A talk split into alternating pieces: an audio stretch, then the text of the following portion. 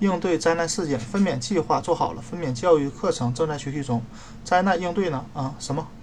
在你为宝宝出生做好准备中，可能根本不会想到要做应对灾难的准备。但专家认为，每个准妈妈都应该为此做准备。幸运的是，灾难无论是自然灾难还是人为灾难都不常见，但它们总是突然降临。如果能提前计划，你和即将出生的宝宝在任何灾难来临时都可以。经住经受住风雨，以下是你可以考虑的事：做好通讯计划。灾难来临时，座机可能用不上，无线网络可能负载过大，造成拥挤、拥堵。你可能无法通过电话联系上你的伴侣及家人。你可以提前计划好，当灾难来临时及灾难过后，通过短信、社交网络或与家人共用的消息应用程序保持联系。做好医疗应急与分娩计划。参见第三百九十页，了解如何应对紧急分娩。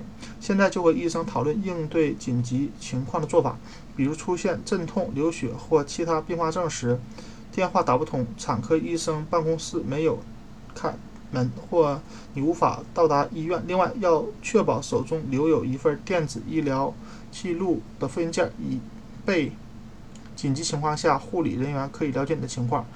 准备好应急工具包。专家建议准备好一个应急工具包，在里面放上三天的食物，可以考虑坚果、冻干水果、全麦饼干、花生酱、谷麦棒、带拉环的罐装食品、水。每人宠物三天需要的饮用水为至少三点八升。孕期维生素、处方药、外置手机电池、供电。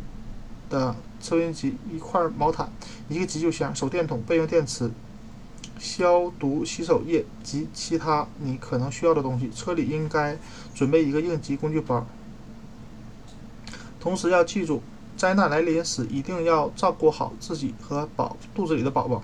在面对如此巨大压力的情况下，你也坚持规律饮食，保持充足水分，保证充分体休息，而且尽量不要被压力。打打垮，在极端压力下，孕妇很容易出现早产。利用孕期的一些放松技巧来保持冷静，记一下一些急救求助电话，当灾难真的来临时会派上用场。你还可以联系当地的红十字会或公共卫生部，了解更多信息或寻求帮助。